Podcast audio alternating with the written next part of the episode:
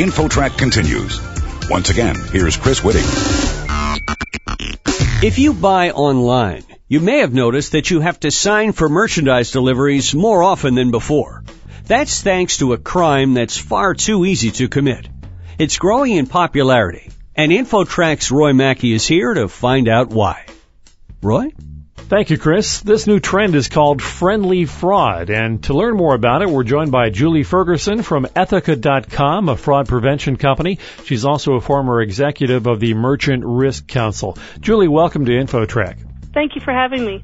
Most people have heard of other kinds of fraud and theft, like identity theft and so forth, but what exactly is friendly fraud? Friendly fraud is when you purchase something, or perhaps somebody in your family purchases something. You don't recognize the charge on your credit card statement, and you call and say, hey, credit card company, please take this off my bill, and they do. And there are people who are deliberately ordering things and then claiming it never arrived? Absolutely, but they do receive the goods. Is this something that's growing? Yes, I think as more people learn about the process and the ease at which you can do that, but also because of the down economy, some of us are thinking that perhaps that's had a reason why more people might be inclined to commit fraud as well. So this is a whole different thing than someone just simply stealing a box off your porch. It's actually people who are planning this out. Yes, and sometimes it's on accident where it was, a spouse. Sometimes it's deliberate in the middle of a divorce, and one spouse might do it against the other. And then it's other times it is the guy doing it on purpose. And when people do this, are they doing it on a large scale, or is it just something that's an occasional thing? We've seen it all over the boat. Sometimes it's on computers and large screen, high-definition TVs. Sometimes it might be with books and clothing. So it really runs the gamut. There's been some operations and arrests where the person's garage was filled with products. So it depends on how much that person is committing fraud. So it can be very small or very large. The thing that's, I think, surprising to many people is that these thieves can get away with this more than once, and they are using their own credit cards for this, right? It's not like they're using stolen cards or other stolen information. Yeah, they absolutely are using their own information. And because there are so many different places online where the consumer can order, it's hard for the merchants to collaborate and say, this person's doing fraud, this person's doing fraud, and say, okay, this is a regular repeat pattern. That's actually one of the things we do here at Ethoca is we have a shared database, and so if somebody sees it as fraud, we can let other merchants know about that. But, yeah, it's a real problem for merchants.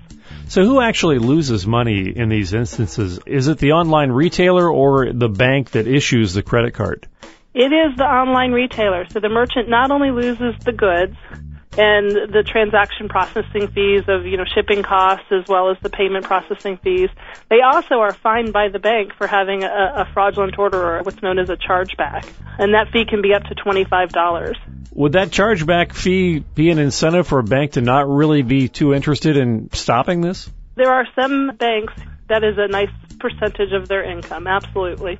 I've been surprised at some large and sometimes expensive items that are just left on a doorstep at our house. Are companies requiring signatures for deliveries more than they have in the past? Absolutely. We've seen a big increase, and in fact, that's always a common discussion about best practices for shipping goods and, requiring consumer signature. And even when you require consumer signature, that makes it more difficult for the consumer to get the products. And so you're balancing customer satisfaction and ease of, using that website versus safety and security, which is always a hard balance for any company. You're listening to InfoTrack, and we're talking with fraud expert Julie Ferguson from Ethoca.com, and we're learning about the growing trend of friendly fraud, in which a thief orders an item online and then just simply claims they never received it. Julie, who actually determines whether a customer is at fault or if the retailer did not deliver the product? The issuer of the credit card is really the consumer's advocate, and then the merchant has their bank as well that's, in theory, the merchant's advocate. And the merchant can actually try to prove that the consumer really did receive the goods, using things like a signature for delivery. They can even escalate it and dispute it and have a hearing by either Visa or MasterCard as an intermediary, but it's a very expensive process for the merchant. I understand in the past, though, it used to be the customer is always right, but that is changing. Yeah, absolutely, that is changing. The issuers are cracking down on it, and one of the reasons they're cracking down is that an indicator that that person is in financial trouble is that they're starting to commit fraud. So friendly fraud is a good indicator that account might go bad. Julie, what are some of the creative ways that merchants and banks are able to prove that someone committed friendly fraud? There's all kinds of different things. Probably the most effective way is to do what's known as a controlled delivery and actually get proof that they delivered the products to that person. And, you know, it may be more than one set of goods. And then the consumer says, no, I didn't purchase it. And there's, you know, either law enforcement proof, pictures to prove that it really was that consumer making that signature. Is there any movement among all these larger merchants to pool their information and track people down that way? And that's exactly what Ethoca does. We're building a large database of suspicious activity so that merchants can collaborate with law enforcement and with the banks to go after the crooks. What are the penalties, by the way, if someone does do this? I mean, it seems like it probably would be a slap on the wrist. Yeah, the same is for shoplifting or stealing products, so it just depends on the dollar amount and if you're a first-time crook or you've done it for a long time, how many victims there are. So if there's more than 10 victims that, as the crook, you've stole from more than 10 merchants, the penalties can be more severe, that kind of stuff. These are also committed, in most cases, across state lines, so are there any federal laws or any other more severe penalties for that?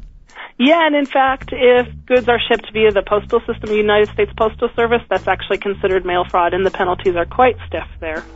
Julie, if you were given a magic wand to suddenly fix this problem, whether it's through some government action or requiring the banks to do something, what would you do? How could you fix it?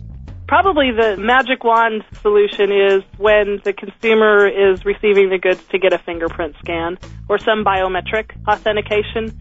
Now, getting a consumer to give up a fingerprint scan for a delivery of a product is probably pretty far-fetched at this point in the evolution of people trusting biometrics.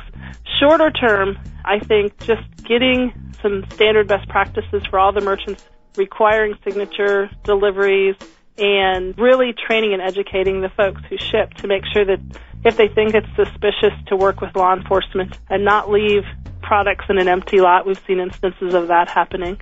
Is there any way that you think the laws are going to catch up with this acceleration of Internet commerce? Absolutely. We've already seen a lot of changes in regulation supporting Internet commerce. And I think as people are looking at the ways fraud is happening and fraud continues to grow in e-commerce, we will see new rules and regulations and stronger authentication methods already in the UK, and we'll see that in the U.S. as well. Fraud expert Julie Ferguson from Ethoca.com. Thank you very much for joining us on InfoTrack. Thank you for your time. And for InfoTrack, I'm Roy Mackey. You're listening to InfoTrack, the weekly show with information you should know. A production of Syndication Networks.